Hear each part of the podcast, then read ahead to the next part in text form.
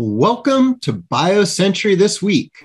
I'm Jeff Cranmer, Executive Editor of BioCentury, and I'm joined by Simon Fishburne, Editor in Chief, Lauren Martz, Senior Editor, Steve Usdin, Washington Editor. On this week's pod, it's ASH Monday. New targets at ASH hint at an emerging T cell cancer focus. We'll also talk about Genentech's latest TIGIT data presented at ESMO's immuno-oncology meetup. We'll check in on what's happening at NIH and FDA and the Build Back Better bill with Steve's Washington Roundup. And in our emerging company spotlight, Avistone, a new Chinese biotech that last week raised one of the largest ever Series A rounds. But first, let's head to ASH. A lot of data out today, a lot of stocks moving, but we want to take a look at the targets. Target innovation for hematological malignancies could be shifting away from B cell lymphomas to T cell cancers. That's from BioCentury's analysis of new drug targets being presented at ASH 21. The analysis identifies 22 new targets in abstracts released ahead of the meeting. A new target, we defined it as one that hasn't been addressed by any disclosed preclinical, clinical, or approved product listed in our BCIQ database. Lauren, I'm going to throw it right over to you. Uh, interesting piece. Tell me about the indications that these targets are focused in. So, I don't think it's a surprise that about half of the targets are for multiple myeloma. That's just an indication where innovation is always high. There are so many really interesting therapies that are emerging in that space it's just a cancer type where patients do need to cycle through a bunch of them. And so, despite the fact that there's been so much progress with the BCMAs and some other new targets, there are still a lot of interesting things, I think, on the horizon.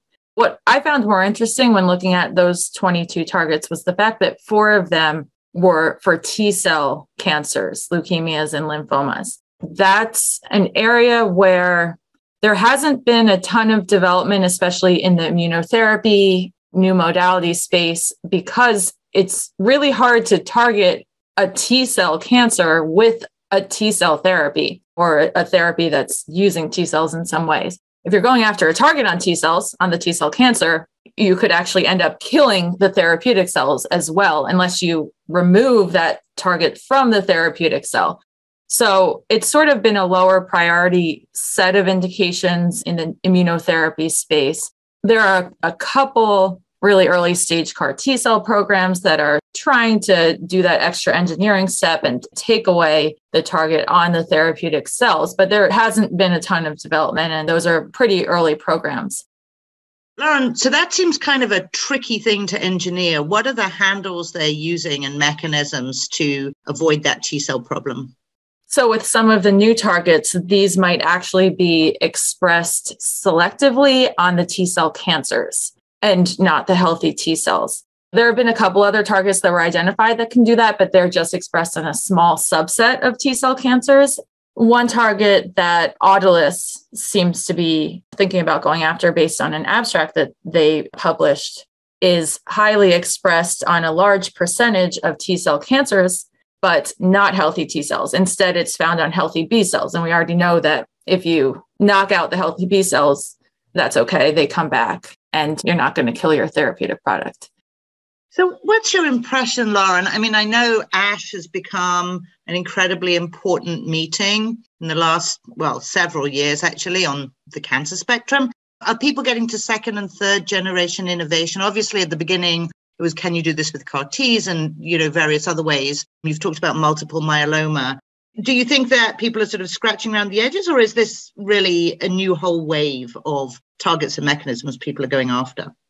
I do think that this is a place where we'll continue to see innovation and I think we'll continue to see improvement. For so long, this conference has been so focused on the DLBCL, you know, the very common B cell lymphomas. And It still is. There's a ton of data this year that really advances the therapies for that indication. And that's where the late stage data are now. Looking at the targets, that gives us an indication of where things are headed. No one will know what happens with these particular targets and these particular programs, but I think it's a good indication that there's a dedicated focus on finding new targets, new mechanisms that apply to the cancers that don't have that many potential mechanisms and therapeutic options right now. All right. Well, Lauren, definitely Doug checking out that story, which we posted late last week. It's up on biocentury.com. But ASH is not the only rodeo in town. ESMO has its IO meeting, and we saw some new TIGIT data out of Genentech. What did we learn? we learned that the results that we saw about a year and a half ago that put TIGIT on the map as a next generation checkpoint target to watch are holding up. So Genentech presented updated data from that same trial that we saw from ASCO last year on its anti-TIGIT antibody tiragolumab, showing that this created a more than additive effect when combined with Tecentriq in first line non small cell lung cancer patients. It's really huge because this is the first time that a next generation checkpoint inhibitor has been shown to do that. This is the full data set from that trial. And specifically, this was in patients who express high levels of PDL1. It does raise questions about how broadly this therapy will end up being used, what the market will actually be, whether this will work across solid tumors that have high PDL1 expression, whether it can extend to tumors without high PDL1. I, I don't think they're trying to develop this as the next Keytruda. It's something that seems to have a really interesting additive effect to help improve the effect of PDL1s and, and PD1s. I think it's kind of also important because there are still a lot of people who's sitting on the fence, if not the sideline, saying, well, we had CTLA4 and we had PD1, but there's still no real follow on checkpoint target that's really proved itself. Everything so far is obviously in the clinic. So it'd be really nice to see the next versions or the next generations really break through and make that difference. Yeah, and this is one of two. So um, BMS has relatlimab, an anti-LAG3 antibody, which is up for approval in a couple months, and that one's for melanoma. And in both of these cases, it's looking to improve upon the first generation checkpoint inhibitor effects. So we'll see how they fit onto the market. All right, let's turn to Washington. We have Francis Collins walking out the door and Rob Califf trying to get in the door. Steve, over to you. Yeah, Rob Califf, the confirmation hearing in the Senate Health Committee is tomorrow, Tuesday. I think there's going to be some tough questions there. He's got a few critics on the Democratic side on the committee. They're going to focus on his ties to industry. They're probably going to talk about opioids, and there'll be some parochial issues. Senator Murkowski on the Republican side always brings up fish, genetically modified fish, or nomenclature for Alaskan pollock or something like that. So you can expect um, something fishy from her. My prediction is in the end, I think that Califf is going to be confirmed. There's enough support from Republicans to offset the opposition from a handful of Democrats. The real question is how long it's going to take. The White House kind of fumbled in sending the paperwork to the Hill. That delayed this hearing. Hopefully, it won't delay a final vote much longer, but it's certainly going to slip until January, and it could be even as late as February. You know, on the one hand, I think a lot of people feel confident that Janet Woodcock as acting commissioner means that the agency is in good hands. On the other hand, it's really good to have a confirmed commissioner who has the political support from the Senate in office. All right. And uh, who's taking over for Dr. Collins? So, on an acting basis, Larry Tabak, who's a longtime senior FDA leader, and then the names for who's going to get the nod as a permanent NIH director, not much is leaked out about that yet. I think that's something else that we're going to hear about in the new year. Obviously, it's really important. We're looking at an agency that's got a, a great deal of responsibilities for developing countermeasures for COVID 19 and has a something like a $60 billion a year budget for biomedical research. It's probably the most important position in all of science. Yeah, and Francis Collins set a very, very high bar. Obviously, he was there for years and years. He was he was there for about 12 years. Mm. I hmm. think the other thing that's hanging now that's going to depend a lot on the new NIH director is the future of ARPA-H. So mm. that's the Biden administration's proposal to create a DARPA for health. The House and the Senate have indicated that they're willing to fund it, but the funding bill hasn't gone through because that whole process is sclerotic as usual. But it hasn't been authorized. It have to have to have money appropriated, but there also has to be an authorization process to create whatever structure there is going to be for ARPA-H. And there's still a debate. The Biden administration, Eric Lander in the White House, Francis Collins, and others at NIH want to have it placed at NIH. There are others who say that that would really ensure that it won't be able to meet the aspirations that people have for ARPA-H, and they want it to be created at a separate agency. Two former NIH directors, Elias Zerhouni and Harold Varmus, had a commentary in Nature last week that was quite interesting, where they proposed creating a new agency dedicated to translational research and including ARPA-H in that. It's a heavy lift for something like that to happen, but I think it's it's interesting that the discussion is happening. It's something I personally think would be a, an excellent idea, and it's something that goes beyond ARPA-H and really would be intended to supercharge translational research in the United States. You could argue that the United States has really never had a government funded translational research capability that matches the needs.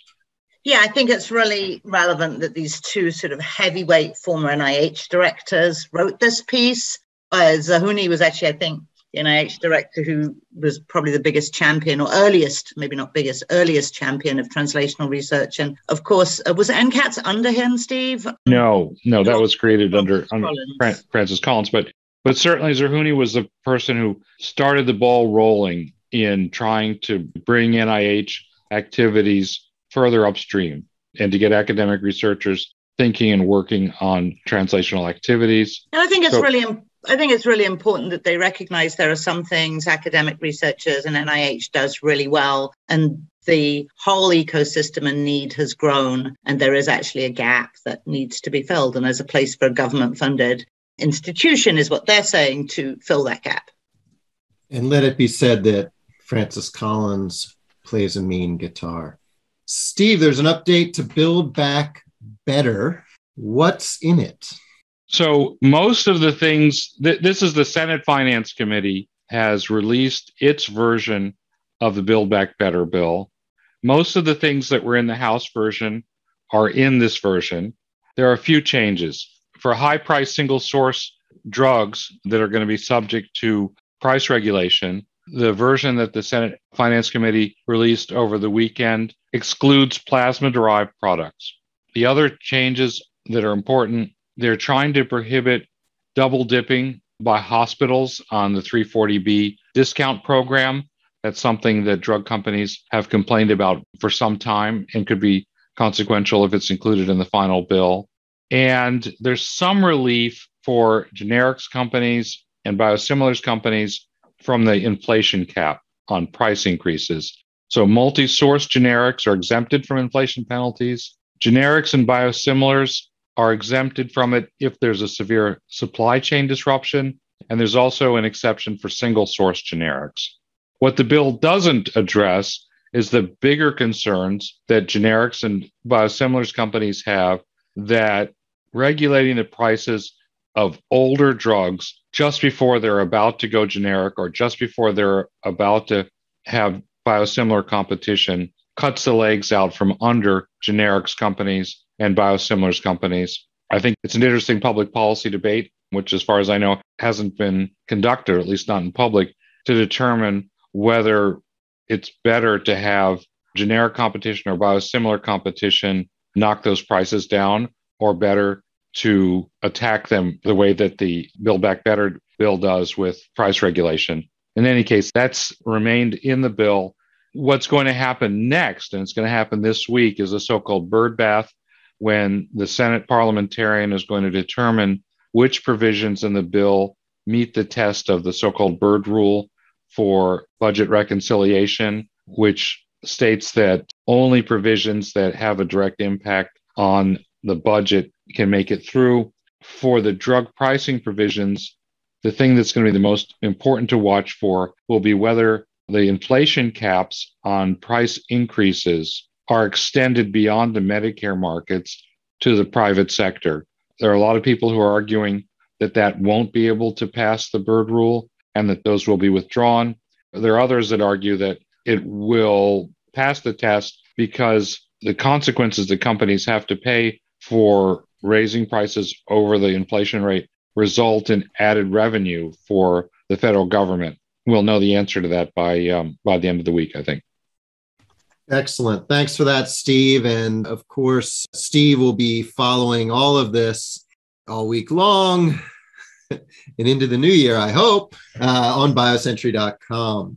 Let's turn to our emerging company spotlight, a near decade long journey for a Beijing based entrepreneur has led to one of the largest ever Series A rounds for a China biotech, or really any biotech. Blue chip investors Vivo Capital, Bain Capital Life Sciences, and Primavera invested 200 million to create a new company from a pair of startups led by the same man, Dr. Heping Shi. Let's see. The deal brings these two companies together. One has an in licensed asset, an old Crown Bio asset, which is a CMET inhibitor. It's in late stage testing for non small cell lung cancer and glioblastoma. And they're shooting for a regulatory submission in China next year. And the company also has an undisclosed lung cancer asset in the clinic. The round, according to BCIQ, is the second largest Series A round by a cancer focused China biotech. It's topped only by a 2018 financing by Genor Biopharma, which now trades on the Hong Kong Stock Exchange. And Ricky Sun, who is a manager at Bain Capital, and Hongbo Lu of Vivo Capital, both believe the lead asset could be best in class, going up against a therapy from HUTCHMED but it was really the discovery capabilities that attracted them to this deal and inspired them to put in so much money.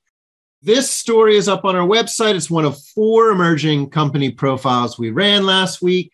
Coming up on BioCentury, uh, our colleague Paul Bonanos will have his take on Pfizer's $6.7 billion takeout of Arena at a 100% premium. Arena, of course, is one of these quintessential biotechs. They've been around since the late 1990s. Stock once traded sky high around the genomic bubble. They've been knocked to the mat quite a few times and reinvented themselves. They were once an obesity company, as probably most of you remember. We'll also have our colleague Karen Tkach Tuzman's look at digital in biopharma companies. And we'll have our usual slate of emerging company profiles and more. All of our podcasts are available on Spotify, Stitcher, Apple, and Google. Kendall Square Orchestra provides the music for our podcast. This Sunday, December 19th, Kendall Square Orchestra presents its Holiday Harmonies at CambridgeSide from three to four. It's free, classical and holiday favorites, including a suite from the Nutcracker, Love Actually, and Sleigh Ride. So if you're in Boston, uh, you know what to do. That's all for this week, folks, and we'll catch you next week.